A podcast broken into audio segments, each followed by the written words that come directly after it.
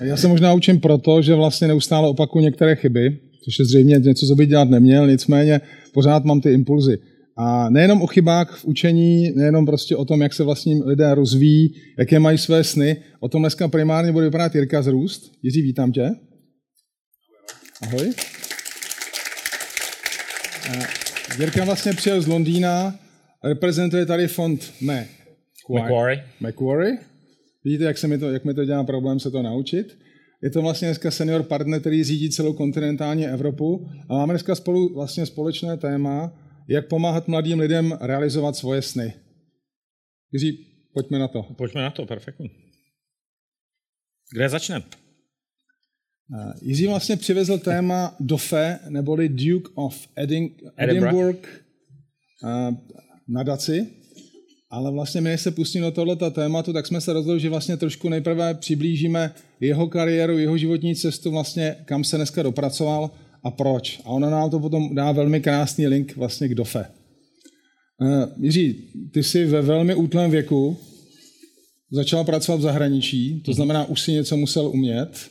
Absolvoval si spoustu, potom bych řekl, řadu štací po světě a dneska pracuješ v Londýně. Na čem vlastně stál jakoby, ten tvůj úspěch? Co tě vlastně dovedlo k těmhle, těm, bych řekl, angažma a k tomu, co dneska děláš?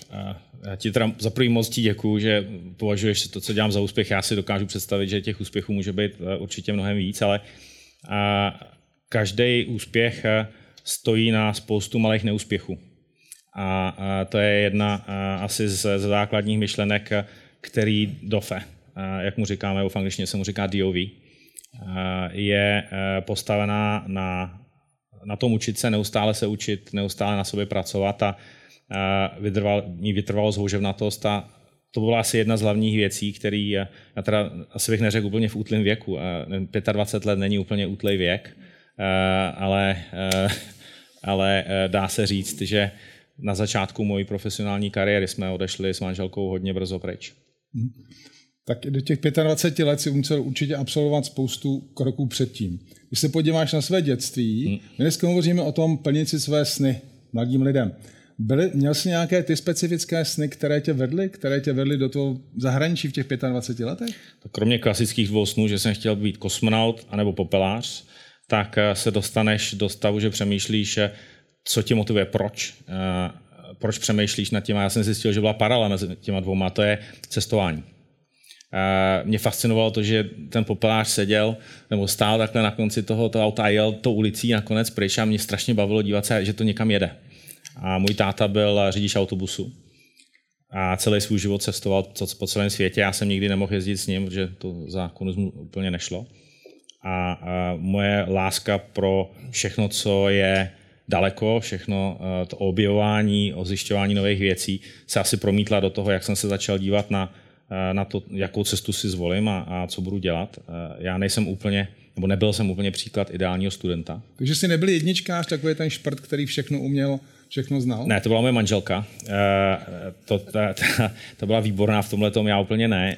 Já jsem ve druháku na střední škole průmyslové strojní v Příbrami, jak se říká, hezky česky rupnul z technického kreslení a jeden z hlavních důvodů byl ten, že já jsem místo toho, abych chodil do školy, tak jsem cestoval. Jak jsi to dělal? A to je, když je někdo syn autobusáka, tak má takovou krásnou průkazku eh, s takovou hezkou žlutou známkou a díky ní já jsem mohl jezdit zadarmo autobusem po celé České republice nebo Československu v té době ještě. A, a tak nějak moje absence se v jednom půl roku vyhoupla na závratných 65 a uh, se těžko vysvětlovalo učitelům, že, nechodil, že, že jsem byl no? nemocný. No. Uh, tak, uh, takže já jsem naštěstí, na neštěstí měl fantastického učitele, který mě nechal projít si tím peklem. Že mimochodem, pokud jste čekali, že to bude závratná diskuze o kariéře, ne, tak začínáme takhle nízko. Ale já jsem pak musel projít tím, že jsem si v létě užil 8 týdnů přípravy na reparát a musel jsem překreslit všechny krysy, všechny výresy, všechny výkresy eh, vrátit předělaný a, a, a to bylo tenkrát, moje, pak jsem to udělal, samozřejmě postoupil jsem do třetíku a tenkrát ten učitel za mnou přišel a říká, no tak eh, jako, musel si? Dobrý. Ne, ne, ne, jako, není dobrý.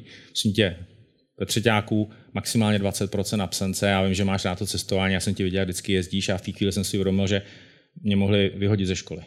A jenom to, že ten učitel eh, to neudělal a že říká, OK, dám ti druhou šanci. A jsem si uvědomil, jak důležitá je role dospělého v, v cestě mladého člověka na tom připravit se na to, co ho čeká. A on mě nechal projít si tou lekcí, já jsem si eh, moje máma pak už řekla, já už se s tebou nebudu trápit, prosím tě, dělej si, co chceš, hlavně prosím tě, ať to nějak dopadne. A, a, a to, byly, to byly ty situace, kdy člověk začíná formovat svůj vlastní názor na to, co pro něho je důležitý, v čem se jít. Eh, já jsem střední školu dodělal, šel jsem na vysokou a fungoval jsem dále. Tohle byla asi nejsilnější lekce, kterou já jsem si zažil, když mi bylo 16. Určitě se vrátíme k tématu role dospělých mentorů a podobně v potom programu DOFE. Než se tam dostaneme, ale rodiče často bývají ti, kteří ty děti tlačí někam. Jo, já myslím, že já jsem byl velmi dobrá ukázka, že dneska už své dvě dospělé děti, se kterými mám naštěstí výborný vztah, přežili moji výchovu v tomto směru protože eh, když moje dcera maturovala, tak říká táto na férovku, díky tobě se tam, jsem tak daleko z hlediska kariéry a díky mámě nejsem na koksu. Takže vlastně měl jsi rodiče, které tě nějakým způsobem motivovali, inspirovali, tlačili?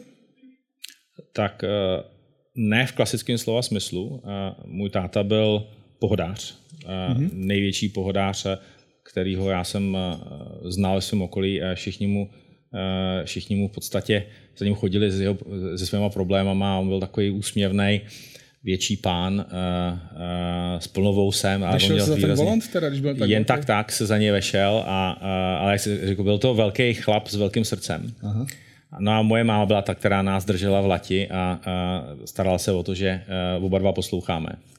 A uh, to tak nějak zůstalo ale nikdy mě eh, nenutili do ničeho, vždycky to byly věci, které jsem chtěl dělat já, ať už učit se lyžovat, eh, eh, jezdit bez papíru na motorce, tomu mě nikdo nenutil, to jsem dělal sám a děláš v podstatě spoustu věcí, spoustu cest, který si hledáš. Jedna asi nejdůležitější věc, kterou pro mě moje rodiče udělali, že, že, mě, že mě umožnili to, vyzkoušet spoustu věcí a nenechali mě, ne, nenechali, nestali mě do takové bubliny, kterými často dneska děláme. Já, moje děti, kdyby dneska dělali třetinu toho, co jsem dělal já, tak by byli mrtví. Ale eh, když se člověk podívá na to, jakým způsobem funguje dneska společnost, jak mladý člověk se připravuje na to, co ho čeká, do jaký míry zažije, použiju slovo nebezpečí, ale dobrodružství je možná lepší slovo, dobrodružství, mm-hmm. jak je vystavený riziku, jak eh, to riziko formuje a připravuje na život, tak eh, v tomhle tom byli naprosto jedineční a, a vždycky, když jsem našel tu hranu, tak mě stáhli zpátky, ale uh, dali mi ten prostor se, se učit a posouvat ty hrany dál a, a to bylo možná hlavní, uh, co mě posunulo v tom, že jsem se pak velice brzo rozhodl, že zkusím štěstí za kopečkama. Když se na to podíváš, tuto chvíli za kopečkama se říkával, pokud někdo emigroval. Hmm. Byl to i tvůj případ, když jsi odcházel do zahraničí? Já to tak říkám, že jsem se tak v té době cítil. V 99. když jsem začal dělat na tom, že se přestěhujeme do Holandska, tak jsme nebyli v Evropské unii a já jsem byl první Čech, eh, eh, který, eh, já jsem si to už vyzkoušel vlastně dva roky předtím, když jsem šel, to se nepočítá úplně na Slovensko, ale, ale to se říká, byl jsem poprvé pryč od maminky. A, a bylo nějakých 21, 22 a to dneska se dá říct, je uh, už poměrně brzo. Uh, no, už opustil, opustil si mama hotel v té době, Ano, jo? přesně tak. Vlastně už, už, uh, už jsme tak nějak vyrazili na svou vlastní cestu a pak v těch uh, 25, když jsme odešli do Holandska, tak uh, to bylo strašně těžké. A uh, s Jitkou v podstatě s mojí manželkou jsme si museli projít uh, celým procesem uh, získávání pracovního povolení víz, eh, který to bylo 6 měsíců a já jsem si pořídil druhý pas, abych mohl ilegálně vycestovat, a, eh, protože na ten druhý pas, kde jsem měl tento vízum, na který se směl cestovat jenom jednou, to čekalo na ty ambasádě. To, to, tam, to tam zůstalo na té ambasádě, takže jsem měl ještě naštěstí český systém v tomto vynikající, že vám umožňuje získat dva pasy. Takže, takže tohle to všechno fungovalo. Já jsem cestoval po cestě a po světě a moje manželka byla v Holandsku sama zavřená a to bylo tři týdny po tom, co jsme se vzali, takže byla úplně nadšená z toho, že uh, vlastně trávila čas a přesto je do dneška se mnou. A, uh, Asi bude velmi odolná tedy. Houževnatost je naprosto je klíčová vlastnost, kterou má určitě. A to, to, to všechno tak nějak začalo. Dneska jsi vlastně šéfem největšího infrastruktur, infrastrukturálního fondu pro Evropu. Mm-hmm. Jo? Asi na světě, tedy jsem zapomněl říct. Představ nám trošku tvého zaměstnavatele. Uh, já vlastně jsem, co jsem nezmínil, že já jsem vlastně dělal celý život pro dvě, uh, vlastně dvě a půl firmy. 16 let jsem dělal pro dopravní logistickou firmu TNT, se kterou jsme procestovali s manželkou celý svět. Byli jsme v Holandsku, v Austrálii, v Itálii, v Americe. A, pak jsem se vrátil na rok a půl do Čech pracovat s jednou českou firmou, a taky v dopravě a logistice. No a před osmi lety jsme odešli do Londýna pracovat pro private equity. Firma se jmenuje Macquarie Infrastructure and Real Assets. Je to infrastrukturní fond, který investuje do letišť, dálnic, elektrických plynových sítí, do telekomunikačních aktiv a do energetiky. A je to biznis, který je je to právě equity business. My spravujeme dneska 130 firm po celém světě a dominantně spravujeme eh, kapitál, konzervativní kapitál eh, v podstatě všech, kteří si chtějí ušetřit na penzi, jak se říká. Penzijní fondy, pojišťovací fondy, to zná konzervativní kapitál, jehož cílem je zajistit dlouhodobou návratnost to, aby, jak se říká, za těch 30-40 let bylo na penzi a je trošku jiný systém než Takže nehledáte nové Facebooky, nové jednorožce, které umožní jako velmi My se jich bojíme. To my, zhodnotit. Všechno my máme rádi, když to má, když to má železnou strukturu, eh, když to má beton, eh, ideálně nějakou, nějaký plot okolo, to je, to je úplně ideální eh, typ aktiva, který rádi investujeme. když je to abstraktní high-tech, a, a, nebo když je to příliš o, o nějaký, a, jak se říká, tady jsem viděl jedno triko, který bylo famózní, říká Make Apps No War. Tak uh, to úplně jako pro DOFE apky ano, ale pro uh, infrastrukturní firmy úplně ne. No. Jak tenhle ten job, který vlastně máš dneska, naplňuje ty tvé původní sny? Popelář a kosmonaut? Je tam nějaký průnik? Cestovatel. Cestovatel? Toto, naplnilo to tu myšlenku cestovatele. Takže uh, my jsme žili v, uh, žili, to znamená reálně dlouhodobě žili v pěti zemích. Máme tři kluky, každý se narodil jinde. A máme... Máte sbírku pasů doma, máme, máme dva pasy, český a britský, ale dá se říct zážitků, kterých je výrazně víc.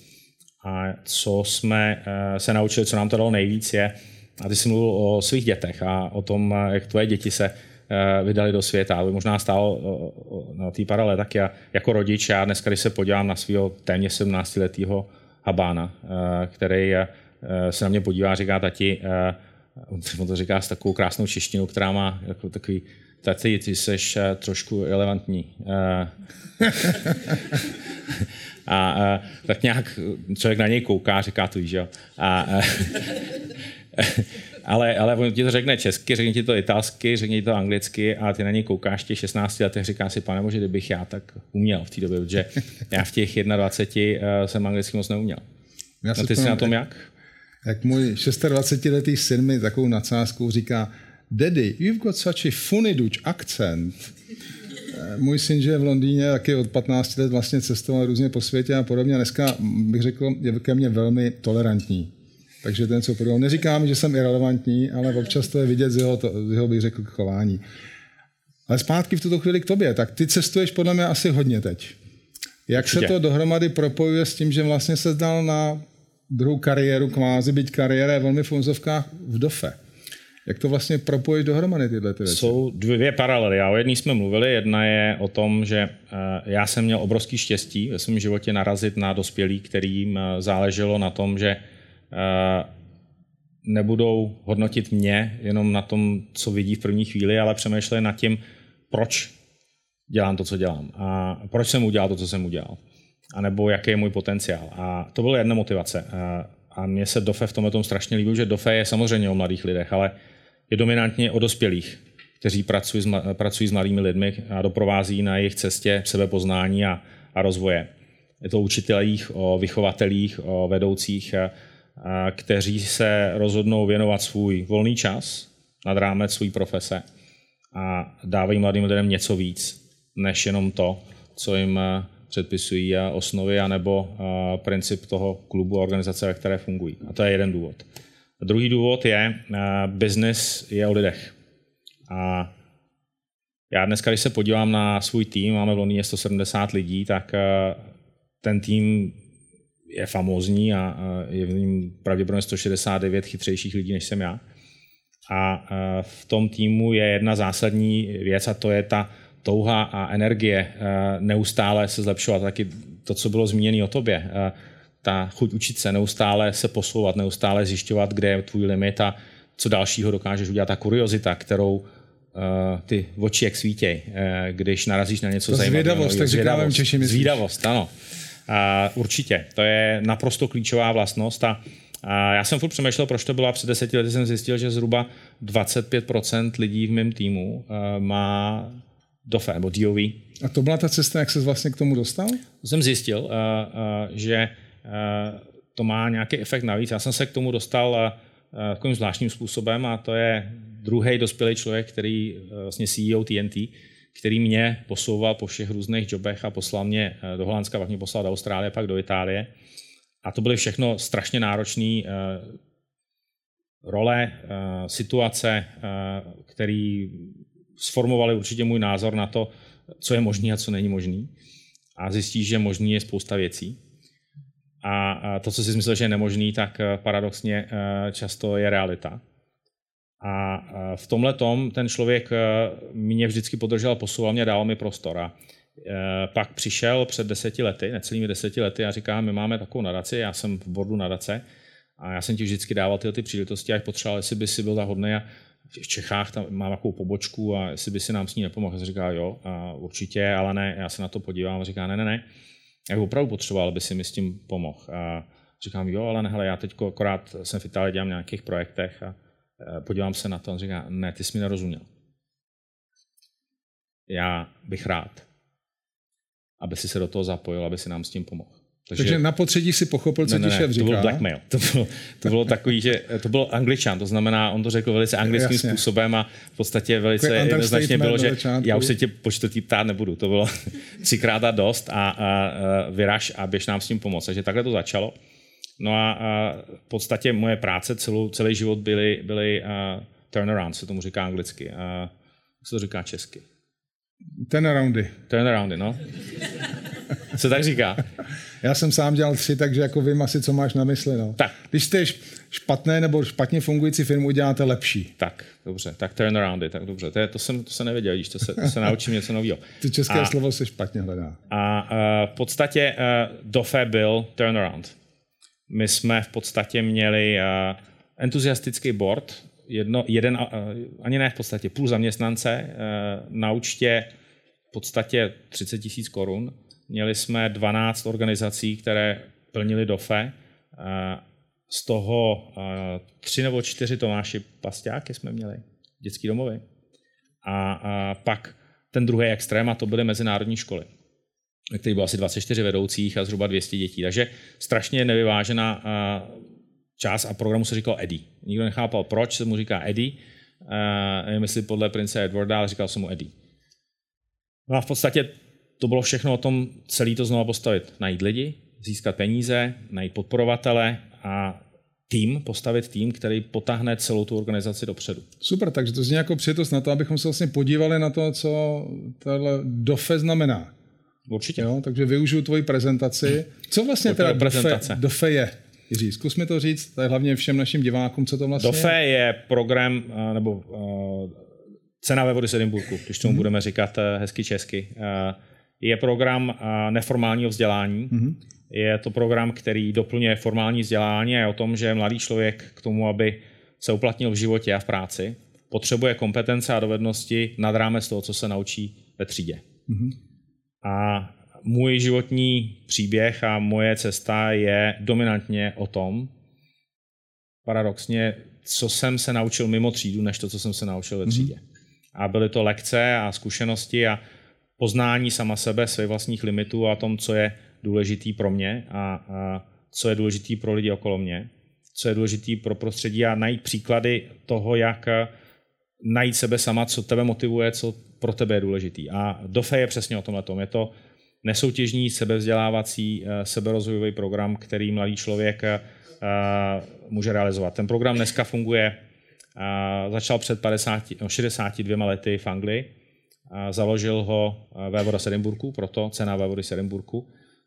s královskou rodinou má společného to, že je to myšlenka manžela královny o tom, že mladý člověk potřebuje, což hlavně po druhé světové válce v, tom, v těch 50, 56. 54. bylo poměrně klíčový, bylo uh, právě o tom, že potřebuje pozitivní věci a že každý člověk musí mít, každý mladý člověk musí mít šanci najít v sobě to, co je pro něho důležité, kam se posouvá, jakým způsobem uh, bude rozvíjet sama sebe. A to bez ohledu na to, z jakého prostředí je, eh, jaké má kompetence nebo jakým způsobem. Takže to není opravdu nic elitářského, protože když slyším vévoda z Edinburgu, tak je napadne, že prostě to je pouze pro vybraný bílý kmen.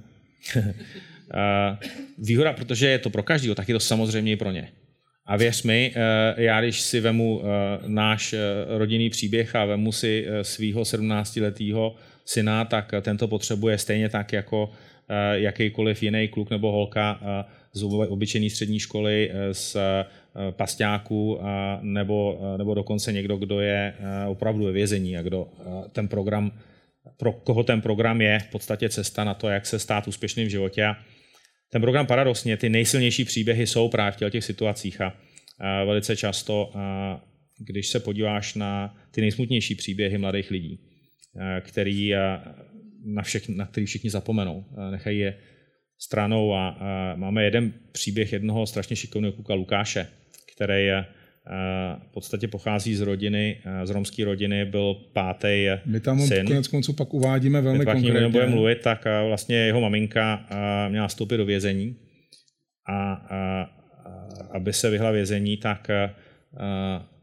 čtyřikrát těhotněla a když otěhotněla po pátý, tak soudce se rozhodl, že už ne, takže uh, musela do vězení, porodila vězení, no a Lukáš šel do, uh, do dětského domova a, a do kojeneckého ústavu.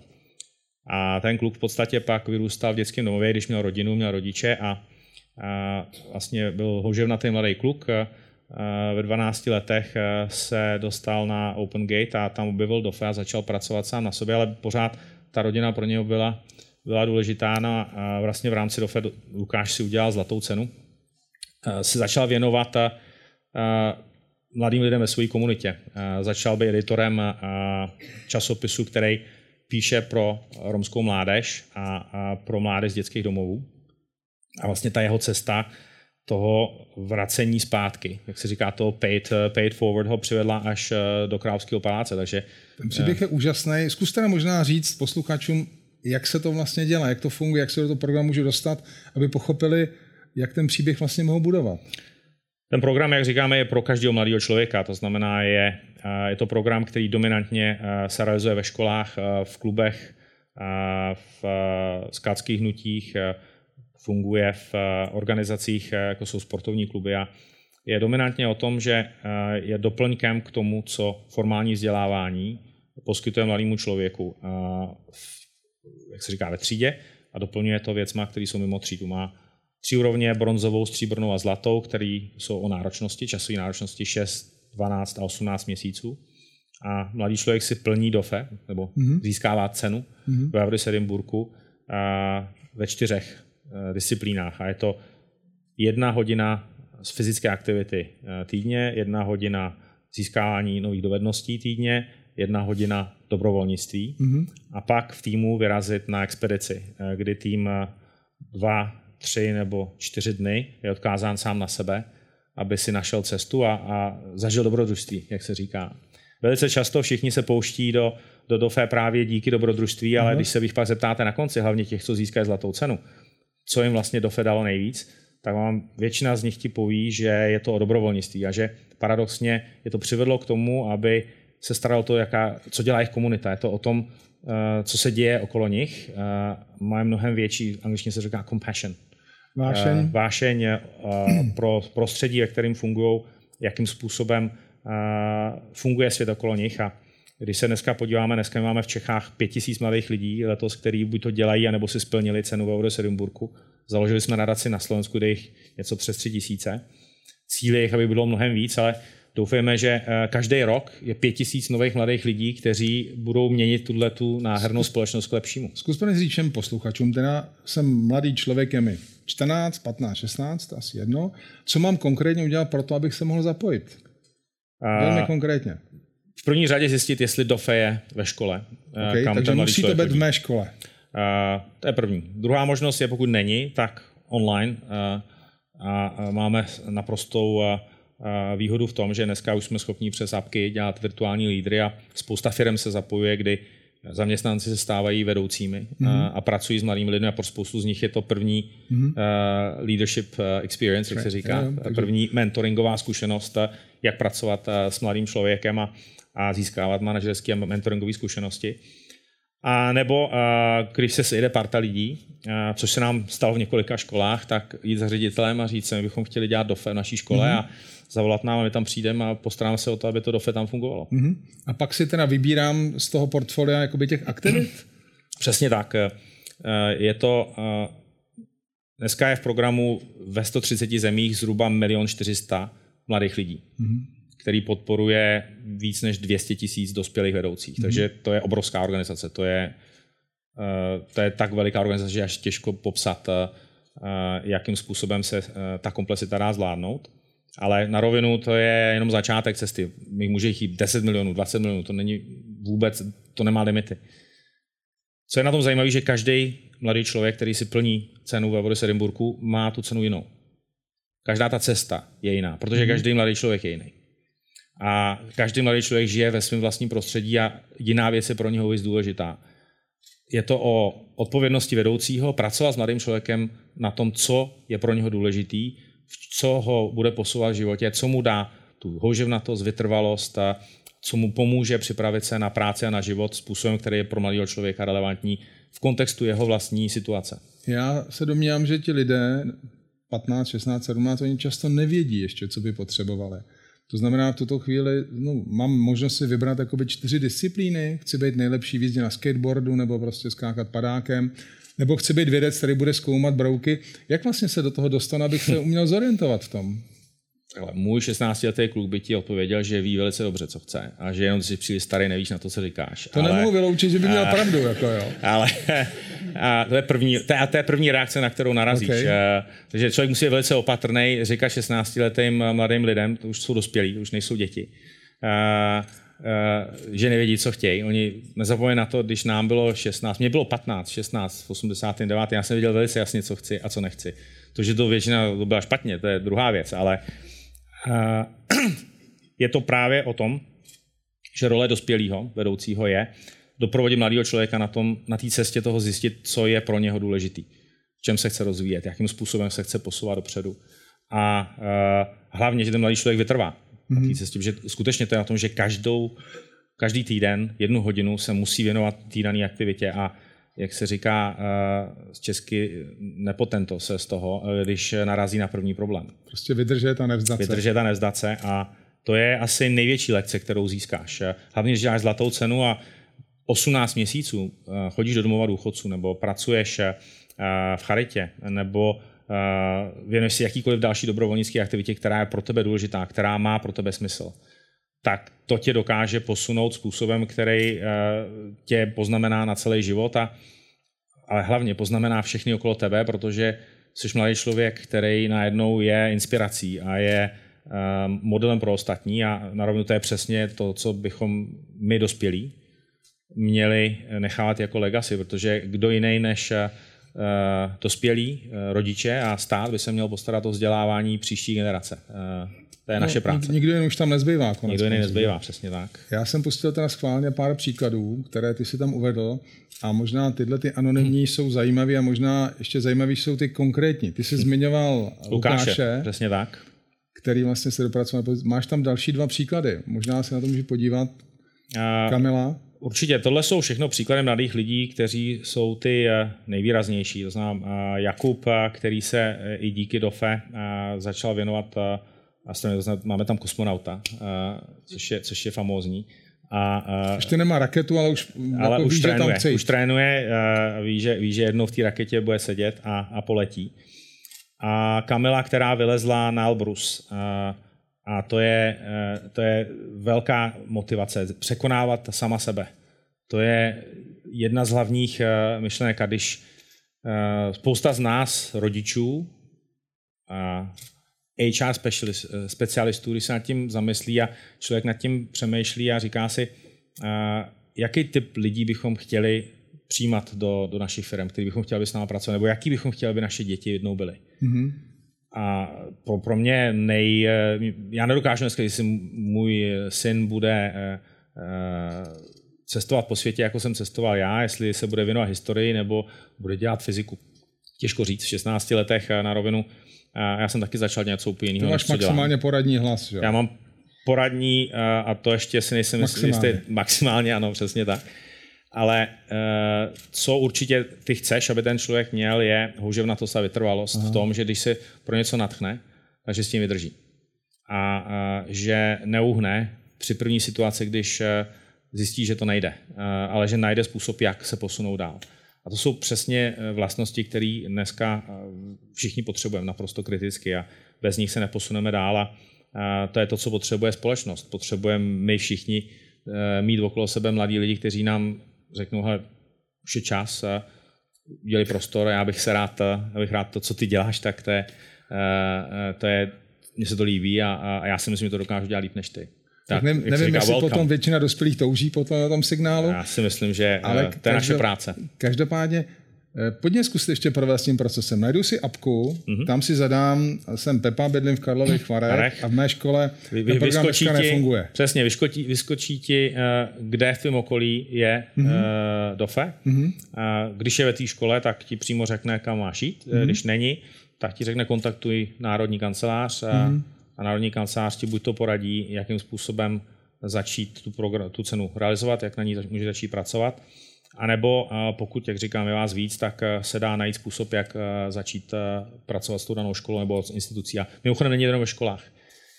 Jedna z základních věcí a principů do FE je, že dokáže fungovat ve všech možných organizacích. Dneska v Anglii to začalo nedávno a myslím, že jeden z dalších Brain Breakfast bude o scoutech. A skautský hnutí je jeden z největších, jedna z největších organizací, který plní, v rámci kterých si mladí lidi plní DOFE v Anglii a, doufám, že brzo začnou i v Čechách. Právě proto, že e, ten program je neutrální, to není membership organization, to je skutečně o rozvoji mladého člověka, který, když, ten, když tu cenu získá, tak si odnese nejenom zkušenosti a kompetence, ale i takovou, takový certifikátek, takovou plaketku, jak se říká, všichni máme rádi to vyznamenání, že ten diplom, tak my ti dáme i ten diplom až jako odznáček zlatý. A když splníš tu zlatou cenu a a seš eh, opravdu dobrý, tak eh, eh, se ti možná i stane, že jak se říká, budeš touched by the royalty, jak se říká. No, takže a... jako, že si na tebe smí šáhnout někdo z královské rodiny Přesně Británie. tak. A, a... To je dneska nebezpečný, pozor. Jako, jo. To, takhle, když Asi ti český připíná, ten překlad jenom. No. Ano, no, já to nebudu překládat. Ale, ale o, tom, o tom úspěchu to je a dneska při krizi morálních hodnot institucí paradoxně královská rodina pořád Eh, při všem tím, co existuje. Se říká, když se podíváš na náš hrad a podíváš se nejhrad, tak eh, tam je určitá uh, diametrální... No, bez zesporu, bez zesporu. Uh, Do toho bych nezabíhal, teď ne? mohlo by to být na celou další snídaní, ale to znamená, já když to přeložím pro sebe, Jirko, no. tak vlastně najdu někoho, třeba tady na Daci jako sídlo v Čechách, uh-huh. oni mi řeknou, jak ten program funguje, já uh-huh. si mohu vybrat nějaký z těch programů a ideálně Oni mi pomohou najít nějakého mentora, který mě vlastně povede tím programem Přesně a bude tak. tím mým zrcadlem? Přesně tak. Naše práce je dominantně o přípravě vedoucích mm-hmm. učitelů a dobrovolníků, kteří pracují s mladými lidmi. To znamená proškolit je, dát jim k dispozici instrumenty k tomu, jak mladého člověka motivovat k tomu, aby na sobě pracoval, jakých, eh, co existuje za možnosti v jeho mm-hmm. prostředí na rozvoj dovedností, na rozvoj na dobrovolnictví anebo na sportovní aktivity spousta mladých lidí už dělá aktivity a, a, a buď to se věnuje dobrovolnictví, anebo jedné z těch dalších, ale DOFE dává v podstatě strukturu tomu všemu, mm-hmm. a, nejenom pro mladého člověka, ale hlavně pro dospělého, která mu umožňuje s tou tu cestu v podstatě namapovat tak, že ten mladý člověk si uvědomí, že opravdu ty věci spolu souvisí a že mu výrazným způsobem pomůžou k tomu, aby byl úspěšnější v životě a v práci. A posunou ho a hlavně eh, dneska, když eh, můj kluk má eh, splněnou teďko bronzovou a teďko dělá, dělá stříbro, a v podstatě jeho zásadní, a můj prostřední syn bude začínat příští rok, A jeho zásadní je, že můj syn bohužel je trochu po mně a říká, tati, já to budu dělat, ale jenom aby si věděl, za první nechci, aby si chodil do školy. Nechci, aby si o tom vůbec mluvil ve škole, vůbec nechci, aby o tom nikdo věděl. Já si to zvolím sám, já si to vyberu sám. Ty si do toho hlavně nemontuj. A, a říká, jasně, úplně, samozřejmě se nevolal do školy, ale, ale uh, v podstatě peer pressure uh, je, dneska mladý člověk začíná něco dělat právě proto, že uh, jeho okolí a ostatní mladí lidi, lidi v jeho okolí se rozhodnou vydat se na dobrodružství a to je klíčová motivace. Vzpomínám, jak mi můj syn kdysi řekl, táto, pro mě není důležitý, co dělám, ale s kým to dělám. Uh-huh. Jo, takže to je přesně se vyjádří té mladé generace. Eh, takže ještě se vrátím Komunita, zpátky. V tuto naprosto. chvíli, když slyším cena, tak mi tam eh, někde lítají dolary nebo koruny. Jo? A protože ti mladí lidé mohou potřebovat nějaké finance, na, aby tu svoji aktivitu eventuálně dělali. V tom se taky nějak angažujete, nebo je to na konci ta formální, ten award, jakoby ta cena, kterou získá ten člověk na důkaz toho, že splnil hmm. své předsevzetí? Romane, určitě. Každý z nás má eh, nějakou roli. A i moje role v nadaci je, jak říká můj syn, já jsem irrelevantní v tom, když komunikuju s mladými lidma. To znamená, já se soustředím na to, co je eh, moje přidaná hodnota. Já se dívám na, na eh, charitu jako na eh, okem businessmana. Já se omluvám, pokud tím někoho urazím, ale já myslím, že dělat charitu a dělat v podstatě aktivitu, která je non for profit. Nejenom, že by se mělo dělat na principech biznisu, ale líp, než se řídí biznis. Každá charitativní organizace musí řídit mnohem líp, než, mnohem efektivněji, mm-hmm. mnohem důsledněji. A všechno je to o tom, že eh, s limitovaným množstvím zdrojů dokážeš udělat co největší množství uh, dobrý práce. Mm-hmm. A to je hlavní role, kterou vidím já u sebe a, a Tomáš, ředitel nadace, mi říká, že jsem hlavní kroutíš rukou. A, a Co to znamená? Kroutíš rukou znamená a, fundraising. Ale a, a, Takže si připravte peněženky o odchodu, prosím vás. A to je hlavně proto, že nadace, naše nadace funguje čistě z privátních zdrojů a, uh-huh. a my jsme dneska čtvrtá nebo pátá? Pátá největší uh, organizace, která pracuje s mládeží v České republice hned po pionýrech. Uh-huh. A akorát, že uh, oproti pionýrům, pionýři mají z rozpočtu kolik 20? 7 milionů korun, uh, my nemáme nic. A taky to mají z hradu, ne? To nevím, ale uh, ze státního rozpočtu. My nemáme nic, eh, my všechno platíme z vlastních zdrojů, máme v Čechách eh, tým, eh, který musíme platit a v podstatě dneska tohle je klíčová aktivita, to znamená získávání zdrojů, ať už finančních, lidských nebo materiálních pro realizaci takového programu, který supluje nedostatky ve vzdělávacím systému. Je věc, na kterou se strašně špatně hledají peníze. Samozřejmě plus téma vzdělávání. A my v podstatě nejsme jenom nadace, my jsme v podstatě social franchise, se tomu říká. Neboli franchise, která uh, pracuje s tím programem stejně, jestli je to v Čechách, jestli je to v Anglii, jestli je to v Ganě, v Singapuru nebo v, uh, nebo v Kanadě. A všude ve všech jednotlivých zemích je realizace toho programu dominantně na lidech, kteří dokážou mm-hmm. zhromadit zdroje, vybrat ten nejlepší tým a s tím týmem pracovat na tom, jak celou tu infrastrukturu eh, všech dospělých, protože dneska se dá říct, že všichni eh, dobrovolní vedoucí, kteří v tom programu eh, pracují, jsou vlastně součástí naší organizace. Já jsem slyšel, že vlastně v Inoji údajně už je asi 10 dobrovolníků, kteří se do toho programu aktivně zapojili jako mentoři, za což určitě všem jim chceme poděkovat. Pokud se chtějí někteří další lidé stát těmi mentory, jakou bys doporučil jim cestu nebo způsob? Určitě v první řadě Tomáš Vokáč, eh, eh, ředitel nadace nebo eh, jakýkoliv jiný člen, člen týmu vám dokáže všem poradit. A my dneska, já když se podívám na dopady DOFE z pohledu zaměstnavatele, já to tady puštím na Perfektní, to, díky moc. Slide trošku. A on, ta, to, to vypadá strašně sofistikovaně, takže pro ty z vás, kteří nemají rádi sofistikované sledy, tak, tak, tak vypněte, vůbec neposlouchejte. Pro ty z vás, kteří mají rádi tabulky, a PowerPointové slajdy jako já, tak já si to musím vždycky nakreslit, že pak tomu víc rozumím. Ale uh, v podstatě to mluví o vstupech a výstupech. A uh, je to procesní diagram, to, to je famozní věc. Já miluju procesní diagramy. A, uh, ale co to říká, co je důležité, je v té poslední části, to zná, jaký to má dopady na mladého člověka. O houževnatosti, vytrvalosti, o získávání v podstatě klíčových dovedností, které použiješ v práci.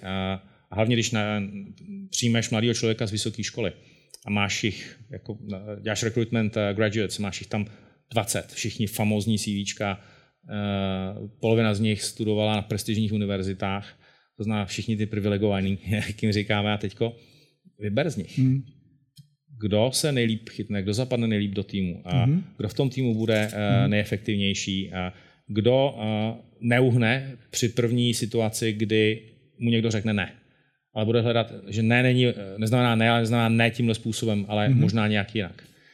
A to jsou přesně způsoby, kterým, kterým mladý člověk přijde na chuť, který získá dovednosti, návyky a kompetence, který získá při plnění DOFE. Takže se dá očekávat, že zaměstnavatele jako vy už pokud někdo má ve svém CV, že absolvoval a má bronzovou cenu nebo jakoukoliv cenu DOFE, už je nahoru v tom rejstříku nebo v tom výběrovém rastru pro vás? Pro mě určitě. Dneska už je několik firm, který v Čechách mají, uh, uh, uznávají DOFE jako jednu z dalších kvalifikací mm-hmm. při uh, přijímání. Uh, v zahraničí je to běžnější, my to musíme teprve vytvořit. Stejně tak na univerzitách je to prostě věc, která ti dává další dimenzi poznávání sama sebe. A ta vytrvalost v seberozvoji a v posouvání se je, je naprosto klíčová. Takže to určitě. Dneska eh, existuje spousta firm. Eh, vlastně inspirace pro mě byl British Gas, eh, který dlouhodobě pracuje s DOFE jako s programem pro rozvoj zaměstnanců v té první fázi. Anglicky se tomu říká internship. Mm-hmm. Když přijdou z učilišť a vlastně zapracovávají se do, do, nový, do nových rolí. Velice často přijdou z učilišť, které jsou úplně jiný, než nejsou to plynáři, jsou to elektrikáři nebo uh, mají úplně jinou profesi a, a vlastně ten framework zlatý ceny, hlavně té zlaté ceny, který je 18 měsíců, ti dává uh, ideální prostor pro to, jak s tím mladým člověkem, mladým zaměstnancem pracovat a rozvíjet Ale jenom ty jsi zmínil jednu věc, uh, ceny. Bronzová cena je ochutnávka, většinou pro 14-letý, 15-letý mladý lidi a to je skutečně takový taster. A velice často dneska se nám daří ho dávat jako klíčový doplněk eh, do devátých tří na základních školách, kdy se mm-hmm. úplně fantasticky hodí do posledního roku mm-hmm. základní školní docházky. Ale ta stříbrná, hlavně zlatá cena je skutečně o vytrvalosti. Ta, ten dopad na mladého člověka je skutečně až potom, když se tomu věnuješ 12-18 měsíců. Ty se mě velmi překvapil příběhem o tom, jak se to používá, tato metodologie a vlastně tenhle koncept i pro sportovní, fotbalový týmy konkrétně. To znamená, to není jen British Gas a, a mm-hmm. kluci holky z učilišť, ale vlastně úplně jiném odvětví. Můžeš něco říct k tomu? Určitě. Ono všeobecně profesionální sport a fotbal obzvlášť je, vytváří jednu z, specificky fotbal, vytváří jednu z největších uh, disbalancí, nerovnovách uh, v, v společnosti. Když se mm-hmm. podíváš na elitní sportovní akademie, tak uh, dneska na to, aby si se dostal na akademii ve 14 letech, a nejvě, největší intenzivní práce s mladými hráčema, klukama a holkama je ve věku 14 a 16 a hlavně s klukama, pro který ta, ta kariéra vidiny hrát v Manchester City nebo, nebo v Everton nebo v anglické lize je obrovská. A v podstatě v těch 14 letech oni se úplně odříznou od světa. Oni dělají 20 hodin školy, 16 hodin tréninku týdně. A Eh, pra, pravidelně v podstatě není čas na nic jiného, ani žijí v bublině, která je úplně odtrhne od reality. A velice často se hráči vlastně do akademii už upisují v devíti letech, to znamená mezi de, ti, co se upíšou mezi 9 a 16 lety, tak se reálně do profesionální smlouvy dneska dostane zhruba jenom jeden ze sta. Mm-hmm. To znamená, z těch, co jsou na akademii, tak je to zhruba 20%, těch, co jsou 14-16 letí. Z těch 20% jenom zhruba polovina, bavíme se o statistikách v Anglii, Zhruba polovina vydrží do 21. Ta druhá polovina odpadne, protože fyzicky nevyzrajou, mentálně nevyzrajou nebo se zraní. Z těch 10%, co zbyde, zhruba jedna třetina si vydělá dost profesionálním sportem na to, aby mohla jít ve 32 do důchodu. Ten zbytek si nevydělá. A z, tý, co si, z těch zbylejch pár procent, co ti zbyde, tak eh, zhruba 40% z nich eh, zbankrotuje do pěti let po ukončení profesionální kariéry. Eh, určitě příklad pana Řepky je, je dostatečným symbolem toho, co profesionální sport někdy bohužel dokáže s mladým člověkem udělat. No a když se na to člověk podívá, tak business profesionálního sportu Premier League dneska má rozpočet 4,6 miliardy liber, všechny kluby, 20 klubů. Z toho 60% jde na platy hráčů. Jsou obrovské peníze. Na rozvoj mladé mládeže jde jenom 70 milionů. Hmm. A, a když jsme se o tomhle bavili se sportovníma klubama, tak uh, jsme zjistili, že uh, vlastně oni konzumují, to je v podstatě, když to přeženu, to je child labor. oni konzumují lidskou práci, jasně. lidskou práci, dětskou práci dětskou vlastně. Práci, uh, to je úplně strašný, když se nad tím člověk zamyslí opravdu, někdy je z toho člověku až špatně. Kolik oni musí projít, kolik oni musí sežvejkat mladých životů, ale i iluzí a, myšlenek a cílů a snů, nejenom mladých lidí, ale rodičů velice často. A nejhorší paradoxně je práce s rodičema. My jsme ty nejhorší, který tlačí naše děti k tomu, aby byli úspěšní a pro spoustu z nich tohle je způsob, jak utéct z toho, jak je možná ne úplně ideální realita jejich všedního dne. A, já jsem se tím letím zabýval a bavili jsme se se spoustou klubů a Eh, jsme zjistili, že DOFE je naprosto fantastický doplněk pro práci s mladými hráčema právě v té věkové kategorii 14 a 16 let a čtyři roky už ten program pracuje v eh, Manchester City, který, eh, který je dneska vlastně nejúspěšnější akademii společně ještě s několika dalšíma. No a akorát jsme přes 14 dny měli cestu, kdy jsme vzali trenéry ze Sparty a z Baníku a vlastně rozjeli jsme program v Baníku a, a ve Spartě. Kdy reputace Sparty necháme stranou, ale uh, se budeme bavit o mladých hráčích, uh, tak vě, většina z nich, řekněme, že jak žijou v té sociální bublině, tak pro spoustu z nich realita běžného života je úplně mimo. A oni když vypadnou v těch 16 letech a nechytnou se profesionální sportu a často skončí na gamblingu, na, na drogách, na alkoholu a, a bohužel dneska Eh, dneska v vězení v Británii je zhruba 700 bývalých hráčů Premier League je, je vězení. Hmm. A, pro, a to je prostě strašně smutný příběh a když se podíváš na to, co Dofe dokáže udělat pro mladého člověka, tak paradoxně v těch 14-16 letech mu dokáže v rámci dovedností pracovat na věcech, jako je coaching, jako je trénink, eh, udělat si kvalifikace na fyzio, kvalifikace na novinářství a dokáže mladému člověku dát úplně další prostor pro kariéru a naučit se, že vlastně to, co se v profesionálním sportu naučil, je absolutně aplikovatelný v běžném životě. Já myslím, to je úplně skvělý, ono už to vede k našemu jakoby závěru, protože principy, na kterých vlastně DOFE stojí, potvrzují, že právě mají tyhle ty schopnosti dodávat potom. Jo. A ty jsi to vlastně ty velmi dobře popsal. Ono to může fungovat na ten vrcholový sport, který je jakoby hodně jako špička ledovce, který je vidět, a ono to v každém životě ve všech možných komunitách konec konců. Uh, určitě. A když se pojáš jeden strašně chytrý pán, jmenoval se Einstein, uh, říkal, že vzdělání je to, co ti zůstane, když zaponeš všechno ostatní, co jsi se naučil ve škole. Hmm. A, a paradoxně to je přesně ta klíčová kompetence, ty zážitky, které si my všichni odnášíme, pamatujeme si ze středních škol, když jsme pracovali s učitelama nebo učili se ve škole a zažili jsme věci, to jsou ty věci, které formují tvůj charakter. A to je to, co my se snažíme dodat navíc, eh, nadstavbu na to, na to, co formální vzdělávání dělá. A dneska se dá říct, že eh, ten program má obrovskou ambici růst dál a on funguje ve všech prostředích. V Čechách, v Anglii, eh, v Kaně a to je vlastně to, čemu já se nejvíc věnuju dneska. A když pořád řídím nadaci v Čechách, tak vlastně největší část mého času dneska se bere práce s nadací v Anglii a práce vlastně s organizací a fundraisingem celový, celosvětový nadace. Já jsem to viděl, že jsem tam pustil vlastně teď pár log těch firm, které jsou dneska partnery vlastně do FE, mm-hmm. kterým tedy asi opravdu zaslouží se, aby bylo poděkováno, protože skutečně umožní tenhle ten program, který může mít zásadní dopady na životy mladých lidí, ale v finále na, na tuto společnost, pokud dostanete masové měřítka. A ty jsi zmiňoval, ty jsi zmiňoval ještě konkrétní lidi vlastně. Tady máme pár takových partnerů nebo lidí, kteří jsou do programu zapojení. Mm-hmm. Eh, máš nějakou výzvu eventuálně pro, pro lidi tady nebo pro lidi, kteří nás sledují, jak se skutečně do toho programu zapojit, aby dokázali tam tu svoji realizaci ještě nalézt a prostě stali se součástí té velké rodiny DOFE? Určitě.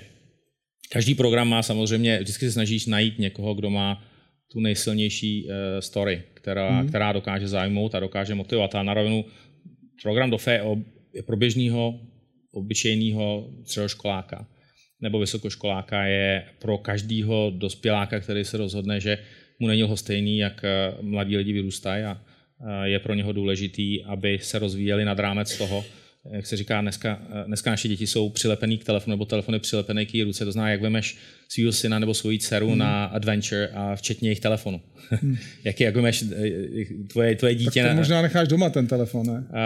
v podstatě dneska už i dokážeme zařídit to, že můžeš, protože máme apku, na kterou si můžeš zaznamenat všechny aktivity, které jsi Aha, si plnil. Apku je pro dospělého, který vidí, co ten daný uh, středoškolák eh, zrovna v té době, eh, době dělal, dokáže ho motivovat a pracovat s ním a dávat mu. Mimochodem tu apku jsme vynuli v Čechách a dneska se rolloutuje po celém světě. Takže kdybychom dokázali nějakým způsobem zhrnout DOFE v podstatě v pár větách, Jirko, co je ta tvoje zpráva, kterou by se rád předal tady všem posluchačům, všem posluchačům v Čechách na Slovensku ohledně DOFE? Uh, DOFE je výzva. Mm-hmm a to doslova do písmene pro kohokoliv, kdo se do ní zapojí. Pro dospělého, který se rozhodne věnovat se mladým lidem, pro ředitele školy, který se rozhodne, že DOFE je něco, co by eh, škola měla poskytovat eh, na gymnáziu, na učilišti, pro vedoucího, vedoucího scoutingu, oddílu. přesně tak, vedoucího scoutingu, eh, vedoucího jakýkoliv jiného klubu, mm. který pracuje, ale třeba i pro ředitele v děcáku, ředitele pro který se věnuje mládeži v, eh, v pastácích. Co personální ředitele ve firmách? Těm jsem akorát šel teď.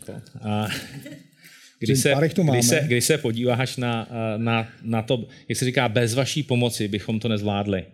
A, a reálně já si dokážu představit, že DOFE v České republice bude dělat 50 tisíc mladých lidí každý rok. Desetkrát víc, než jich dělá DOFE dneska. A, což znamená, že se DOFE stane zhruba stejně úspěšným programem, jako je dneska DOFE v Anglii, mm-hmm. co se týká procenta mladých lidí, kteří v programu participují.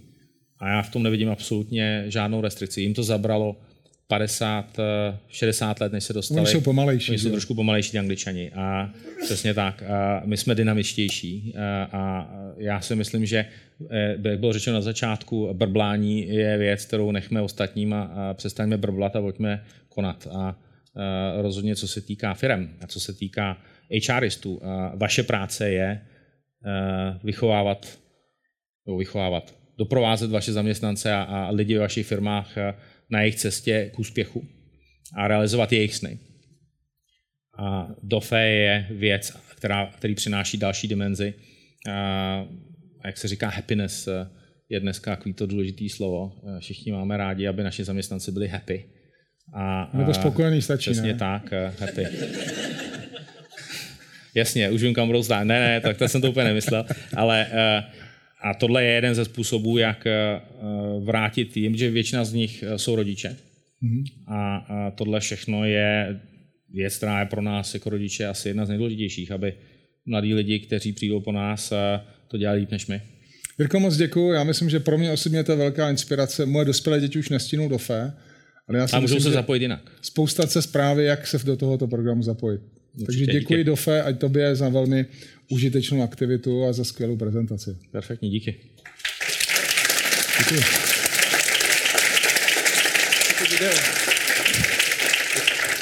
Ještě zůstaně si tady. Mm-hmm.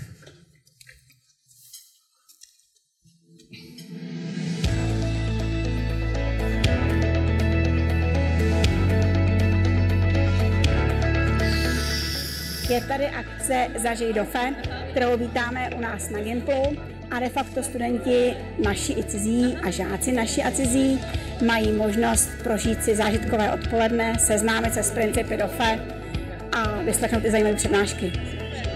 Tak já jsem do programu šla hlavně kvůli tomu, abych překonala svoje strachy, zlepšila se a celkově poznala sama sebe.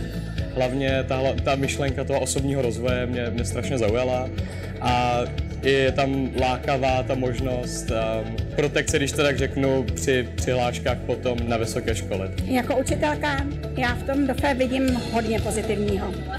Vidím v tom vlastně šíření pozitivní nálady a pozitivního přístupu k životu. Vidím v tom to, že e, si mladí lidé můžou nastavit svoje vlastní cíle. Talent jsem si vybrala malování, protože mě to vždycky bavilo a akorát jsem neměla žádný řád a to dofe mi právě pomáhá nastolit tomu trochu ten řád, že vlastně se tomu věnuju pravidelně a mám šanci se zlepšovat. A ve sportu, tak tam mám cíl absolvovat, zvládnout a triatlon, který mě čeká v srpnu. A já osobně vidím asi největší přínos v tom dobrovolnictví. My jsme tady na škole to dobrovolnictví děláme už léta. Ale najednou díky DOFE získává takový systematický rozměr, dlouhodobější rozměr a um, máme možnost působit na studenty, gymnazisty, aby měli nejenom vysoký IQ, ale aby měli i vysokou emoční inteligenci a já si myslím, že tohle je důležité. Navštěvuju dětský domov, tam chodím za dětmi, snažím se jim pomoct úkoly, vymýšlíme spolu hry a vždycky, když je nějaká jednorázová akce, tak se snažím, když mám čas, tak jít a pomoct. Dofe bych určitě doporučil všem, kteří uh, mají tu chuť se do něčeho zapojit a mají chuť se sebou něco dělat, mají chuť se někam dál posunout jako lidé, řekněme.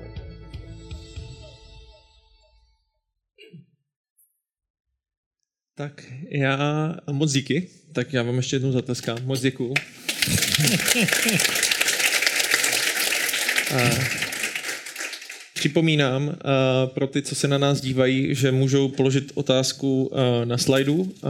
Máme jich tam celou řadu a pro vás, co jste tady a nestydíte se, tak stačí jenom zvednout ruku, putuje k vám mikrofon, uh, aby to slyšeli lidi, kteří se právě dívají uh, přímým přenosem. Uh, já, když jsem četl ty otázky, tak uh, bych je rozdělil do dvou nějakých základních témat. První, ještě bych se trošku víc dotkl dofe mm. jako takového. Uh, Jiří, vy když mluvíte, tak já mi je to hrozně fajn a blízké, ale moc se s tím nesetkávám, když se vlastně dotýkám s nějakýma neziskovými organizacemi a tak dále. Jde vidět, že čísla jsou něco, co vás jako hodně baví. Jo? Že, že, uh, jak se vlastně díváte na to řízení neziskového sektoru z hlediska toho, jak je to teď a, a, a jak by mohl biznis vlastně přispět?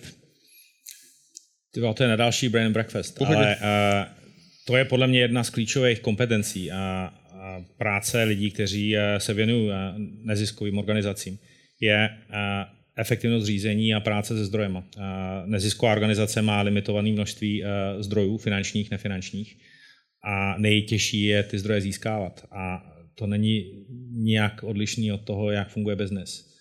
A etika, transparentnost, efektivita v nastavování řízení neziskové organizace je pravděpodobně v rámci hodnot ještě důležitější než ta transparentnost vůči externímu světu je eh, v podstatě na čem každá eh, dobrovolná organizace nebo nezisková měla stát. A, dneska se to úplně neučí, pro spousta, spousta ředitelů nadací eh, tím prochází jako jeden z hlavních projektů, který, jak se říká, learning on the go.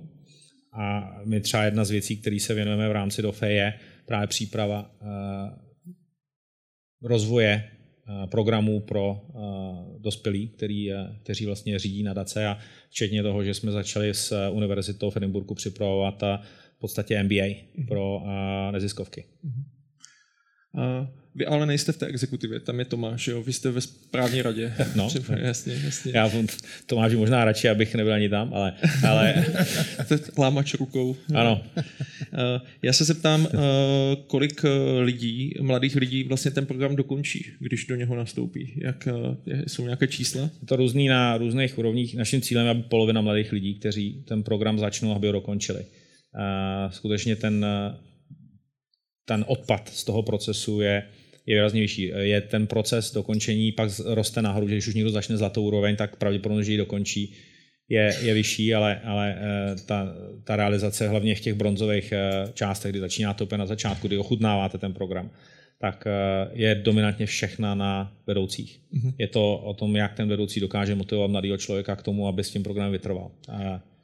To je naprosto klíčové, hlavně aby se v tom programu posouval dál ta, ta motivace, jak jste říkali, je klíčová a tak nějak jako kdyby chápu, že to je pro lidi, mladé lidi, kteří se chtějí zapojit, kteří chtějí něco víc. Mm-hmm. A mhm. jak pracovat jako s těmi ostatními, ať už jako na úrovni školy. A to je nej, nejtěžší, ale nejdůležitější část.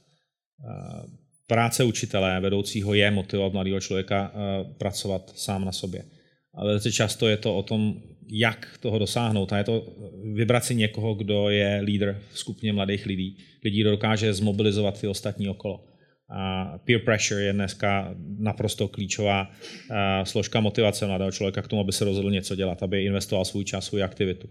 A, a učitel, vedoucí dobrovolník musí tomuhle věnovat asi nejvíc aktivity. A my se snažíme pomoct, nebo jim pomoct v tom, jakým způsobem co nejlíp pracovat s touhletou nejtěžší částí, a to je, to je motivace.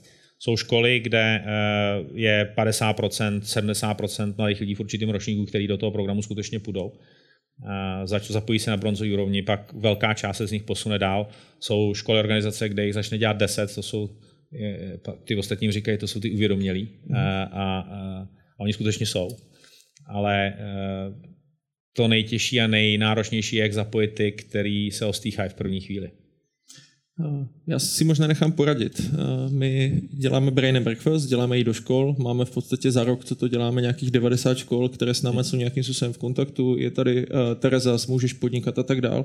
A když se bavíme vlastně na fórech lidí, kteří uh, nějakým způsobem chtějí jako ty děti posouvat nebo pomáhat školám, aby byly lepší, tak většinou narážejí na ty učitele. To znamená, že fakt jsou jako kdyby učitelé, kteří jsou uvědomilí a kteří chtějí dělat něco navíc, ale těch je malé, malé procento a potom je hmm. jako kdyby ta masa tak zkuste mi poradit, co ne. s tím, anebo jak to vypadá někde, otázka. anebo jak to vypadá ve světě. To je naprosto fantastická otázka. Já jsem, eh, já jsem seděl asi před třema rokama. Takhle, naše práce jako organizace je dominantně motivovat dospělí k tomu, aby pracovali s mladými lidmi. A dominantně motivovat učitele, motivovat eh, vedoucí. Já jsem seděl na eh, prezentaci, to už je díl, to už jsou čtyři roky na Slovensku, když jsme rozjeli program DOFE Eh, tam a, a pan Kiska přišel popovídat si s dvacítkou prvních učitelů, který už dělali rok. Docha se jich zeptal na jednu otázku a to je, proč jste si vybrali DOFE? Mně to nenapadlo, se, já, ne, mě to přijde automatický. DOFE je fantastický, já se neptám na tu otázku, proč. On se zeptal, vysvětlete mi, proč jste si vybrali dělat DOFE. Na Slovensku ten samý problém jako v Čechách, eh, učitelé jsou přetížený, nejsou dobře placený a, a vy jim přidáváte práci navíc a poměrně dost za kterou eh, v podstatě nejsou jakým, jakýmkoliv způsobem ohodnoceni. To znamená, proč by to ten učitel měl dělat. A ten učitel se na něho podíval a říká, no, to je strašně jednoduchý, protože to vrátilo radost eh, do mojí profese, vrátilo to, to, proč jsem se já rozhodl být učitelem. Je to o individuálním přístupu eh, k mladému člověku, je to o tom, že ten člověk roste, já s ním mám možnost kontaktu a paradoxně to vrací radost do profese, kterou si ten učitel vybral. A je to tudíž všechno o práci nás, eh, organizací, jako je DOFE, na motivaci učitelů, pomáhat jim motivovat ostatní učitele k tomu, aby se do programu zapojili. A velice často ještě ředitelé škol, nejenom učitele. Mm, já jenom možná takový komentář. My jsme teďka diskutovali s klukama, kteří mají na starosti edu změnu, což je jako kdyby velký proby, projekt X nadací se spojilo dohromady. A oni mi říkali takovou jako zajímavou věc, že eh, Česká republika eh, patří k zemím, kde vlastně ten kastovní systém vás nenechá jako kdyby někde jako vyskočit. To znamená, že v momentě, kdy vaši rodiče byli nějací, tak eh, je velmi, velmi, velmi velká pravděpodobnost, že vy jako budete vlastně skončíte stejně. To znamená, že do předpokládám tomuhle tomu trošku pomáhá, ale dívají se na nás lidi v táboře, v Chebu a tak. Není, není to jako kdyby pražská bublina, takže vím, že když tam vyjedu, tak je to obrovsky těžké. Jo. Hmm. Jak, jak, jak pracujete vlastně v regionech? To je velká priorita práce v regionech je eh, nejdůležitější částí rozvoje naší organizace a na to, jakým způsobem chceme, aby DOFE rostlo. Na středních školách, na učilištích, eh, ale i na základních školách mhm. v regionech je to nejtěžší práce pro nás, že to znamená obrovské množství zdrojů, které musíme vydat na to, abychom dokázali všem těm učitelům pomoct, ale od toho nám pomáhají technologie. A v každém případě, když si mladý člověk splní zlatou cenu, bez ohledu na to, jestli je to středoškolák, jestli je z privátní školy, jestli je z děcáku, tak všichni tři nebo čtyři budou stát vedle sebe, když si tu zlatou cenu přijdou vyzvednout a je úplně jedno, jedno z jakého prostředí jsou budou mít ten samý pocit dosažení úspěchu a, a dosažení něčeho, co pro ně byla výzva, která možná se zdála nesplnitelná na začátku, ale byli schopni zrealizovat. A jak se říká, ten sparkle in the eyes je úplně stejný bez ohledu na to, odkud ten mladý člověk je. Možná se ještě zeptám, byly tam otázky na to, jak vlastně funguje reálně ta spolupráce mezi třeba učitelem a tím vedoucím, nebo rodičem a tím vedoucím, to znamená, jak jako je to nějaký trouhelník, jak se potkávají se, nepotkávají se, jak to vlastně, jak tady tohle to se řeší? Práce je to reálně mezi vedoucím a mladým člověkem, kdy oni spolu na začátku nastavují, jakým aktivitám se ten člověk, mladý člověk bude věnovat. Ten člověk si může vybrat něco, co se dělá ve škole, ale velice často je to něco, co je mimo školu. Znamená, pak je to nastavení toho, jak tu aktivitu, aby ta aktivita byla dostatečnou výzvou a musí mít cíl, musí mít nějakou, nějaký element realizace na konci. To znamená, nemůže to jenom být, že budete 6 měsíců někam chodit a, a, a, a prostě bude to fajn, je tam A uvedete cíl. třeba konkrétní příklad, jak, jaké třeba ty cíle jsou? Určitě.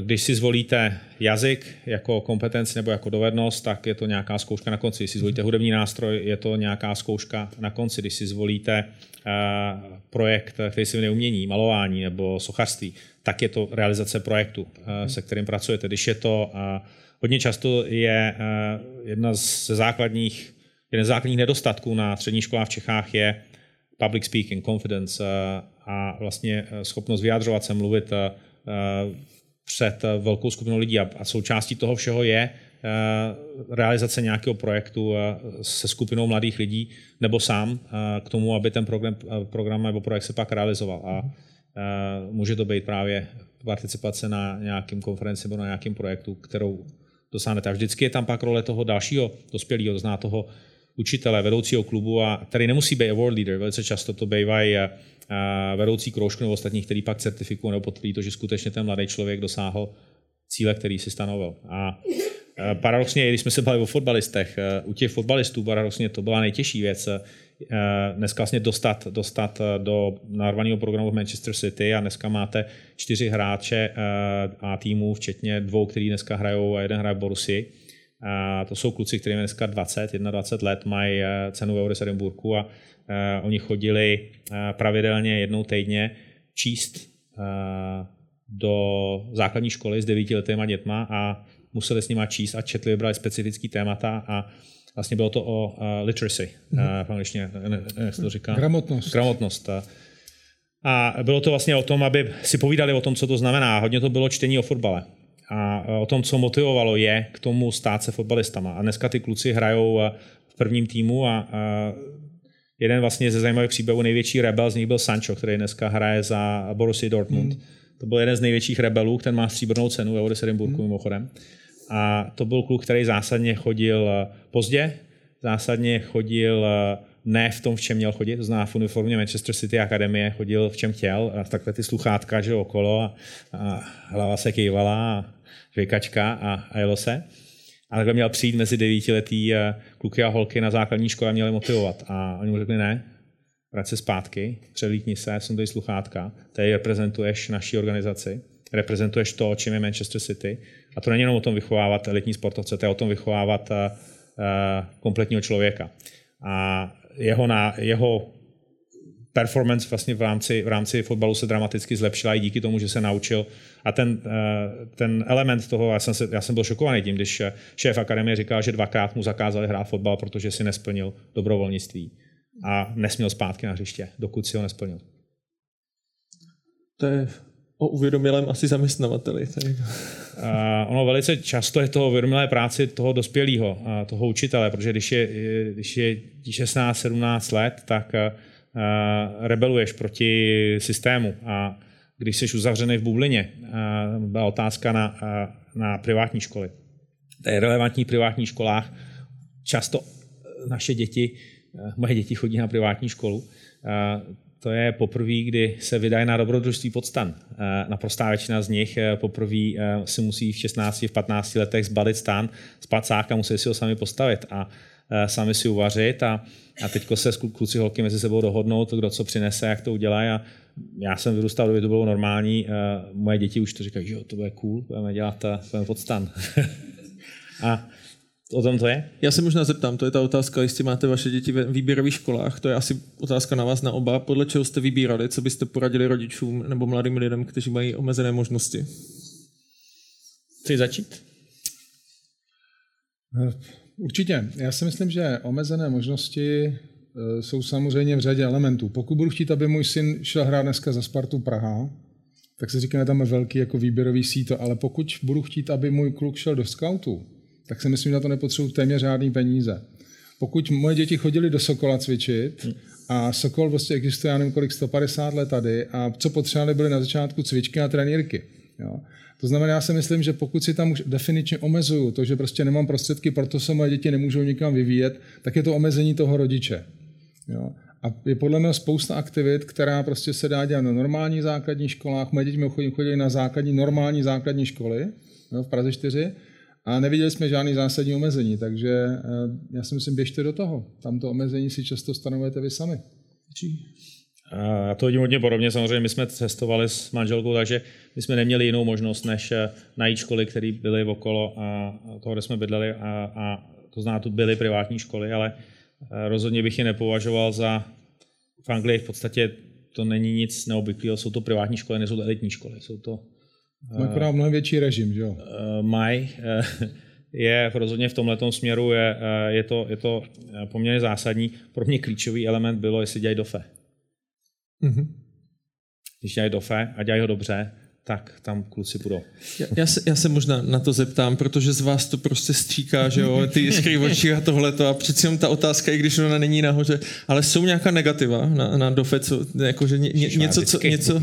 Všechno, co děláte, tak má, tak má negativa, to není... Kritické myšlení. Naprosto, to je ve všem, co děláte, eh, existují negativa ale těch pozitiv je vždycky mnohem víc a, a proto, a, a to tak by to mělo být. Kdybychom jsme se o tom bavili na začátku. Eh, já dělám svoji práci a věřte mi, já udělám 50 chyb předtím, než se mi pět věcí povede. A to je eh, důležité, aby ty chyby nebyly, dostat, nebyly tak veliký, že těch pět věcí, co uděláte dobře, že, že to smaže. Ale ten entuziasmus, který to přináší a to nadšení, možná to otočím tu otázku. Kdyby to bylo perfektní a všechno fungovalo tak, jak má, tak dneska v tom programu není jenom 1,4 milionu mladých lidí, ale bude jich 100. To znamená, je něco, co neděláme dobře. Mm-hmm. Moje role dneska, já vlastně před uh, třema rokama jsem se tím programem začal zabývat globálně a začal jsem ho restrukturalizovat. Vlastně dneska, dneska se snažím nastavit uh, celkový fundraisingový program nebo celkový fundraisingový strategie pro nadaci globálně a to je všechno o zdrojích. A my to neděláme úplně dobře, my to můžeme dělat dramaticky líp.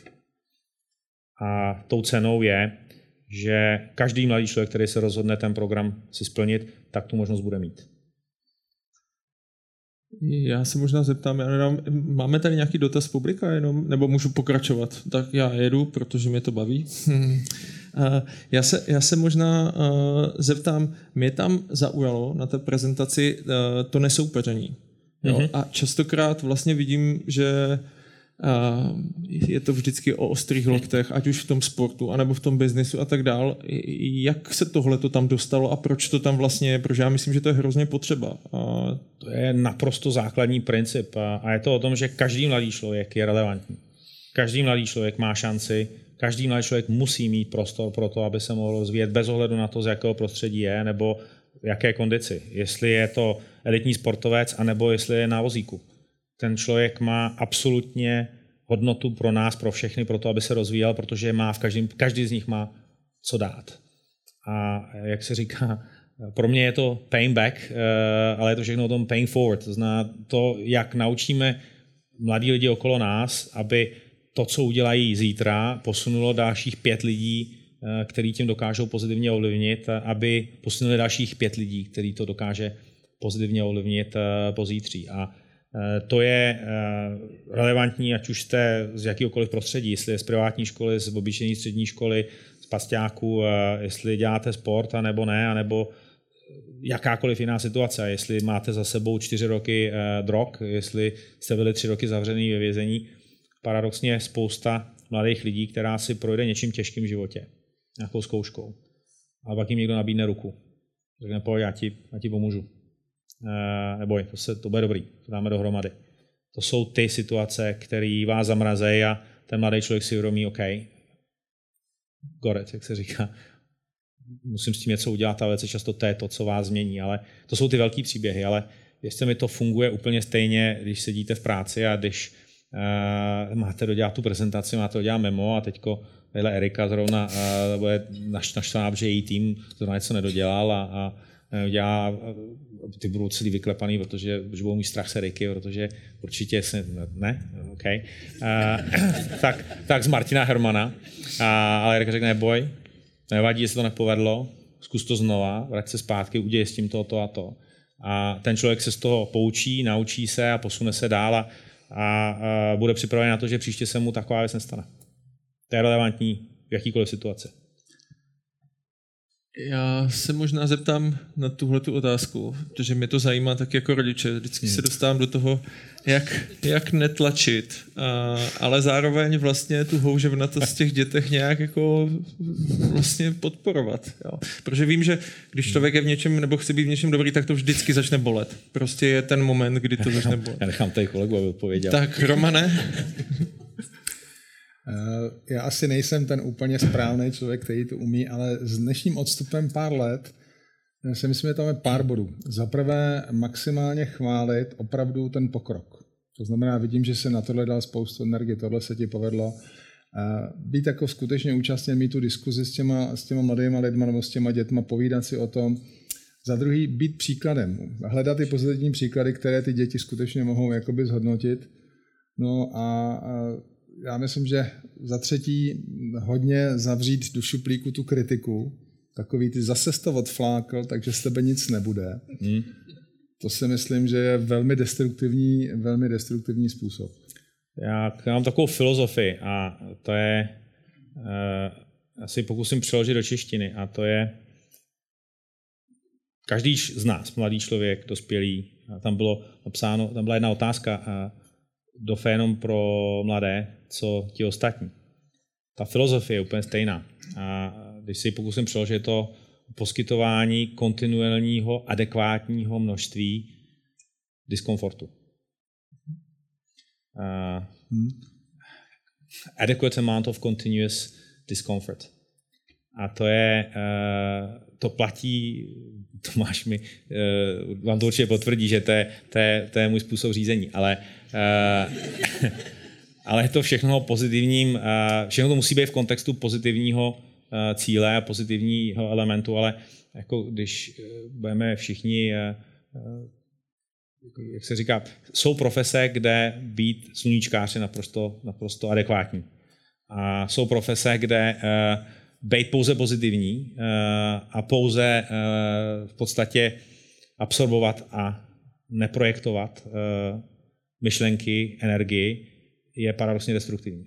A, tohle platí pro spoustu věcí a paradoxně nejtěžší roli mají učitelé, podle mě, protože to je jedna z nejtěžších profesí, proto já mám takový obrovský respekt z práce učitelů, protože to jsou influencers, jak se říká, without control. Jejich, jejich, jejich práce je nejnáročnější v tom, že oni nekontrolují uh, tu třídu. Samozřejmě někteří se můžou snažit, ale nekontrolují. Pokud si myslí, že ano, tak ne, ale, ale je to všechno o tom, jak motivovat, jak ovlivňovat a, uh, jak se říká, tu eh, nerozvinutou eh, nebo neúplně sformovanou eh, kreativní myšlenkovou, jak to nazvat, bázi mladého člověka k tomu, aby si ten člověk našel něco, co ho motivuje a aby to zároveň, když jich máte 30 ve třídě, tak krát 30. Ta komplexita toho a ta náročnost práce učitele v tomto ohledu je neuvěřitelná. Já zase o tom vzdělávání se hodně nějakým způsobem bavíme a vy jste to řekl hrozně hezky. Oni říkají, že práce učitele je vlastně držet toho člověka na hraně. To znamená, když je to jako kdyby přední, tak on se nudí, je to hmm. prostě jako pro něho strašně jednoduché. Když je to zase za hranou, tak ho to demotivuje, protože hmm. to nezvládá, to znamená ta hrana. To je, to je, to Adekvátní to to množství diskomfortu. Přesně, přesně tak, tak. To, to, je, to je úloha učitele. Já se možná, já se možná tam, co byste teda těm učitelům poradili? Za prvý, zapojte se do DOFE. Tam ještě něco jiného. Hej, zapojte se do DOFE, tak, na kameru. Ještě se možná zeptám, uh, mě překvapilo, že vlastně eh, ří, mm, říkáte aplikace. Mm-hmm. Aplikace versus prostě tady tenhle ten lidský přístup. Jak vám mm. to funguje z hlediska třeba čísel? Víc lidí se hlásí přes tady tuhle tu elektronickou, že ty školy jako mm. můžete tímhle tím asi obejít, předpokládám. Mm. Je, to, je to tak, že když... Určitě. Uh, to se dá na rovinu a nemůžete nikdy nahradit uh, osobní přístup a kontakt uh, dospělého mentora s mladým člověkem, to nejde. Uh, můžeme se snažit to usnadnit, na to máme aplikace a máme onlineové eh, prostředky k tomu, aby mladý člověk se dokázal k tomu programu dostat, ale to je spíš o zjednodušování práce vedoucího s mladým člověkem, aby těch mladých eh, lidí ve svém okruhu dokázal eh, zapojit víc, aby jich nebylo 10, ale bylo jich třeba 20, 25. A k tomu jsou apky extrémně důležitý. Ty fungují úplně perfektně. Ale je to i o tom, aby ten mladý člověk posouval sám sebe, aby zjišťoval, jakým způsobem může objevovat. A spousta mladých lidí ve 14 letech, když začnou dělat dofe, tak eh, ty apky jsou naprosto fascinujícím způsobem. A ono, apka není nic jiného než workflow. Když to přeložím do biznisového eh, světa, je to o tom, že si zaznamenáváte pravidelnou aktivitu a, a, a v daných elementech nastavujete, máte tam nějakou kontrolu toho workflow, je to strašně jednoduchý. Eh, není to nic složitého pro ty z vás, kteří se věnují HR to je, nebo administrativě. To je strašně jednoduchý. Všechno má svůj řád a svůj princip. A zeptám se, a možná začnu u Romana, jaký je uh, tvůj vztah nebo váš vztah obecně k mileniálům, mladé generace, co mají a co jim naopak chybí? Říkáte... Já jsem hrozně rád vlastně, že mohu pracovat s mladými lidmi. Byť mý partiáci v Red Button nejsou, mladí, nejsou mileniálové vyloženě, tak se od nich opravdu dnes a denně učím, že jsou asi tak uh, mnohem dvakrát rychlejší, než jsem já, ale když půjdu k těm mileniálům v podstatě, já si myslím, že prostě my bereme fakt, oni existují a my se musíme vychovávat proto, aby byla ta nastupující generace po nás, která prostě bude přebírat ty štafety. Jirka o tom trošku mluvil. To jsou ti lidé, kteří budou tvořit jednou národní důchod a budou konec konců tu společnost posunovat dál. Tak já si myslím, že pro nás akorát je důležité si uvědomit, aspoň to vidíme na sobě, že zaprvé eh, nemáme vždycky pravdu. Oni spoustu věcí vidí svýma očima a je hrozně důležité, abychom se zkusili podívat jejich optikou na ty problémy. Za třetí, podle mě pozitivní vzory funguje a oni často velmi nesnáší, když jim někdo říká, jak to mají dělat. Jo.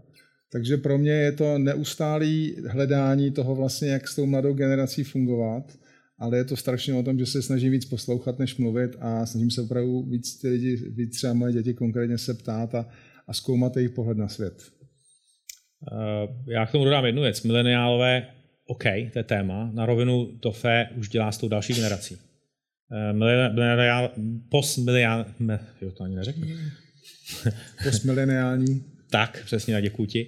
Eh, těm je dneska 22 míň a to je dneska generace, která si plní DOFE. A to je zase generace, která má trochu jiný náhled na svět, je mnohem, pro ní je mnohem důležitější job security uh, mnohem víc si dává záležet na tom, v jakém prostředí fungují. Uh, riziko je pro ně jiný koncept než pro mileniály. A celá dynamika a jejich práce a práce pro všechny vás, kteří pracují s lidskými zdroji, s lidmi, to je ta generace, na kterou se teď musíte začít připravovat. To znamená, pokud začínáte s prácí a s přípravou na mileniály, tak mám pro vás špatnou zprávu, že musíte začít připravovat už Eh, se na to, že přijde další generace, která je taky trochu jiná. A je to digitální generace, která je posunutá ve vnímání a v tom, jakým způsobem interaguje s, eh, mezi sebou úplně jiným způsobem. Já se možná zeptám, že vy mentorujete, jste vedoucí? Něk, eh, nějak, někde ne, jak můj syn říkal, že k tomu bych se uh, radši neměl moc uh, motat. Já to mám zakázaný. A jenom tak ale asi znáte spoustu lidí, to zná, co jsou Určitě. ty vlastnosti. A když by se někdo chtěl s firem a tak dále přidat, tak co jsou ty základní vlastnosti, které by jako kdyby měl mít, to zná, že je tam, jste říkal sochař, malíř a tak dále, já o tom vím jako kdyby prd, tak jako jsem relevantní, nebo jsem irrelevantní jako vy, a... protože si... Kdokoliv je relevantní, protože pravděpodobně dalších 10, 20, 30 mladých lidí, kteří vás budou brát jako vzor, uh, protože vy jste dosáhl něčeho, co pro vás bylo důležité a co bude inspirovat je. A to je to klíčové, eh, najít skupinu mladých lidí, pro který vaše životní cesta je inspirací.